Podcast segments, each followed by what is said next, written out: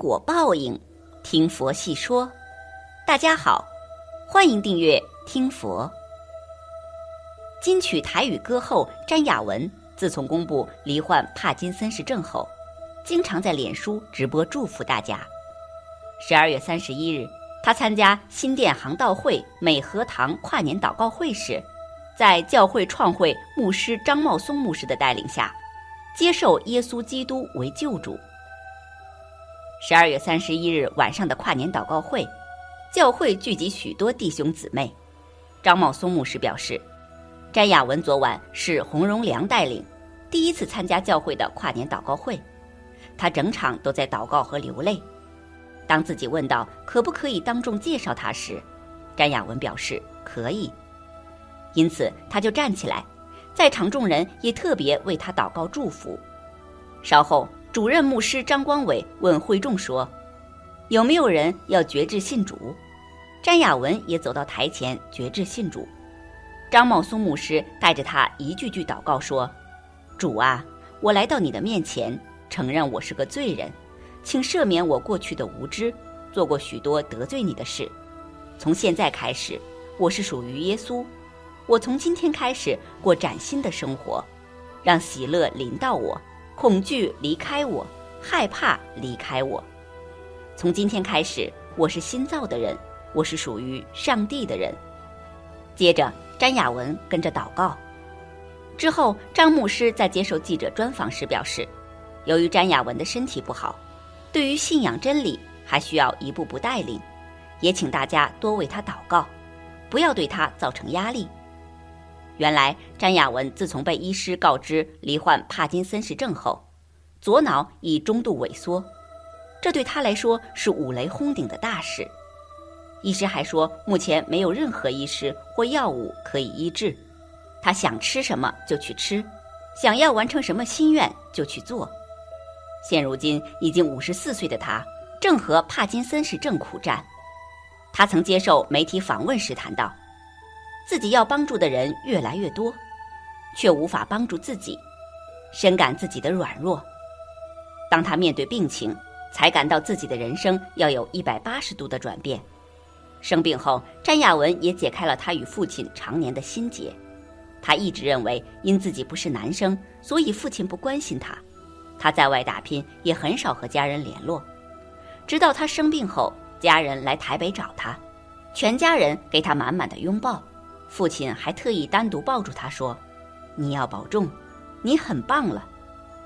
现在只要为你身体好的事情去做就好了，对其他事不要那么拼命和认真。我们所拥有的都够了。”当下，詹雅文才知道，过去他对家人和父亲有所误解。詹雅文努力抗病，也希望自己是个活教材。当他对外公布病情时，也希望能鼓励很多病痛之人能够走出来，这样他们就会发现还有不一样的路可以走。去年十二月二十五日，詹雅文在小巨蛋举办大跨越演唱会，同时也积极接受治疗。他说，当初受邀办演唱会，他很犹豫，怕忘词跌倒，但是很多人帮他支持他，让他感到自己不配，不知道自己能活多久。但他要把握当下，去做想做的事，希望能让大家看到不一样、蜕变的詹雅文。未来，詹雅文还希望能带全家一起出国旅游，即使不能出境，也希望能在他还不用坐轮椅、不用被人搀扶时，与家人一起走遍台湾。除此之外，詹雅文其实还是妈祖的信众，近来在公视台与台节分享与妈祖的神奇缘分。有次工作前一晚，喉咙突然无法唱歌，又发烧，晚上竟梦到随着千里眼、顺风耳进入妈祖庙内，接着千里眼、顺风耳用响亮声音大喊“会开开”，跪在地上的他听话打开嘴巴，吞下从妈祖方向喷过来的一道水，隔天醒来神奇的康复了，让人十分惊讶。詹雅文这些年来受病痛折磨，所幸因治疗逐渐康复。因此，更加珍惜跟身边的人度过每一次幸福的时光。最近计划先回澎湖好好休息放松，然后率领感恩志工团继续服务弱势团体及独居老人。不过，选在愚人节公布喜讯，詹雅雯特别请歌迷放心，高雄演唱会绝对是真的，他会全心准备，将这一路的心路历程都升华成创作的动力。看了詹雅雯的报道，许多人会心存疑虑：如果从信佛改信基督，佛会惩罚吗？其实，成人的自我管理比孩子的管理还重要。小孩，大人怎么教他就怎么想，他就怎么做。但是，当人们成年之后，人性定性了之后，人们的想法、想这个物质世界就变成了人们最重要的一个世界。一个人到底该怎么想，这是来源于他一切生活的基础。如果他的想错了，那他怎么能做对呢？如果他想对了，他怎么会能做错呢？除非他犯懒，他不去做。什么叫想对了？什么叫想错了？他到底该怎么定位？这就是人生的所有功课。明白的活着。为什么很多人信基督教、信佛教、信天主教？每一个人都在追寻真理，想得到一个安慰，想得到一种快乐的生活。成年人是没有人管理的人。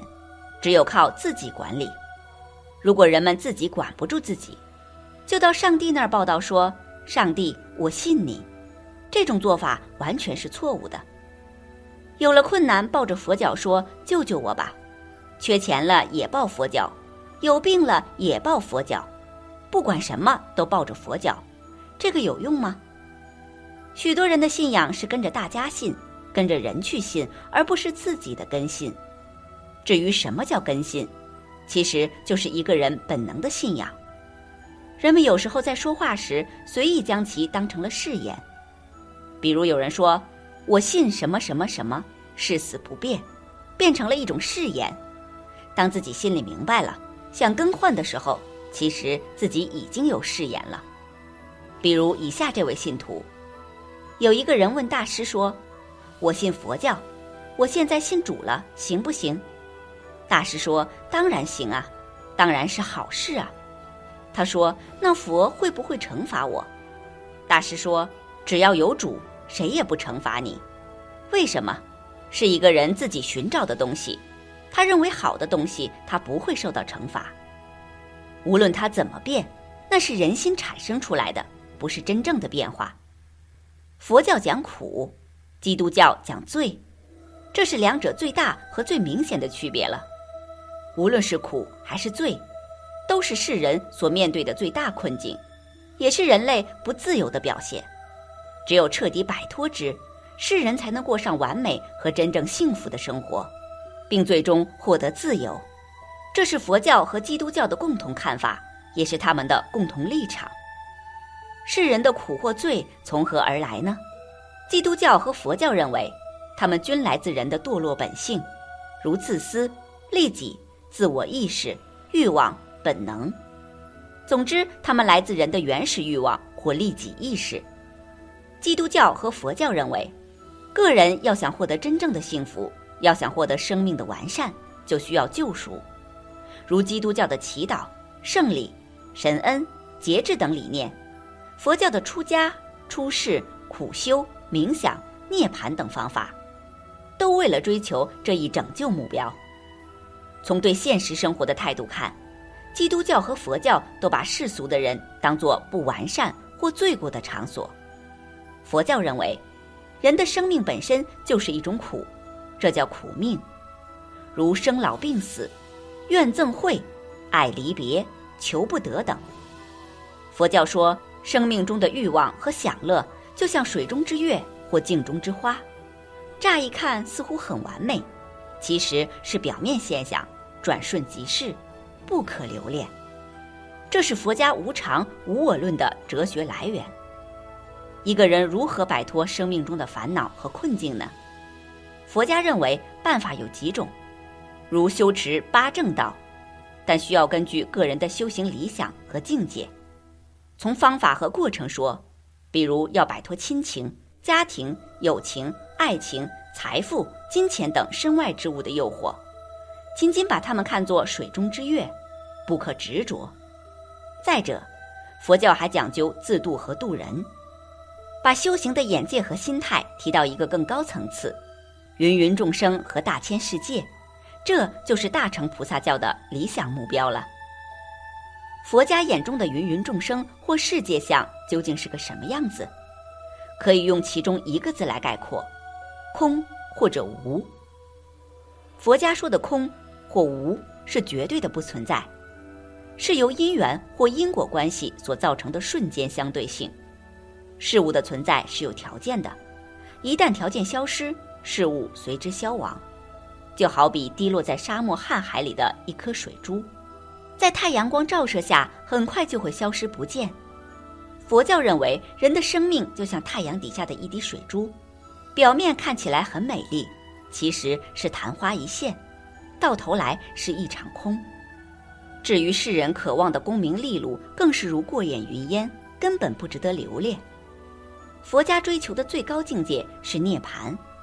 佛教说的涅槃是一种不生不灭、永远存在的特殊状态，佛教称之为永恒。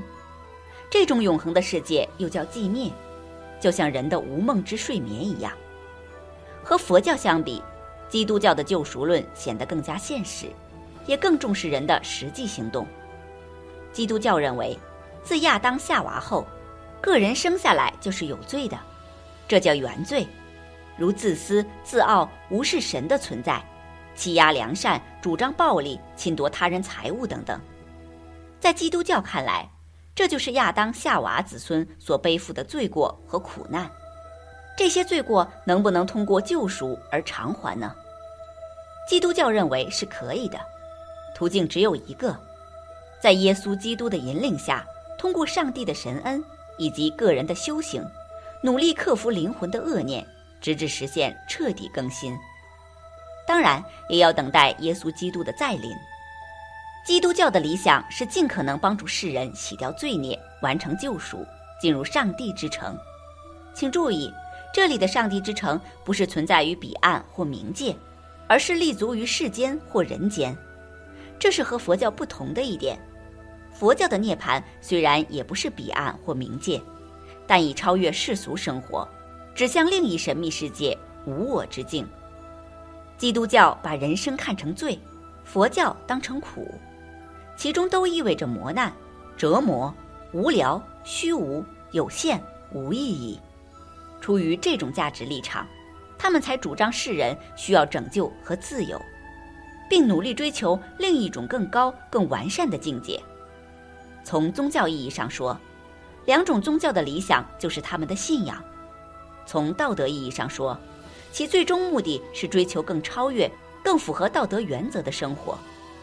无论基督教或佛教包含多少迷信或不合理成分，但有一点是不可否认的：他们都不满足现实的有限生活，都认为人性是不完美和有缺陷的。从而都追求另一种更理想和更完善的生活，这是两者的相通之处。本期节目到这里就结束了，想看更多精彩内容，记得订阅点赞。我们下期不见不散。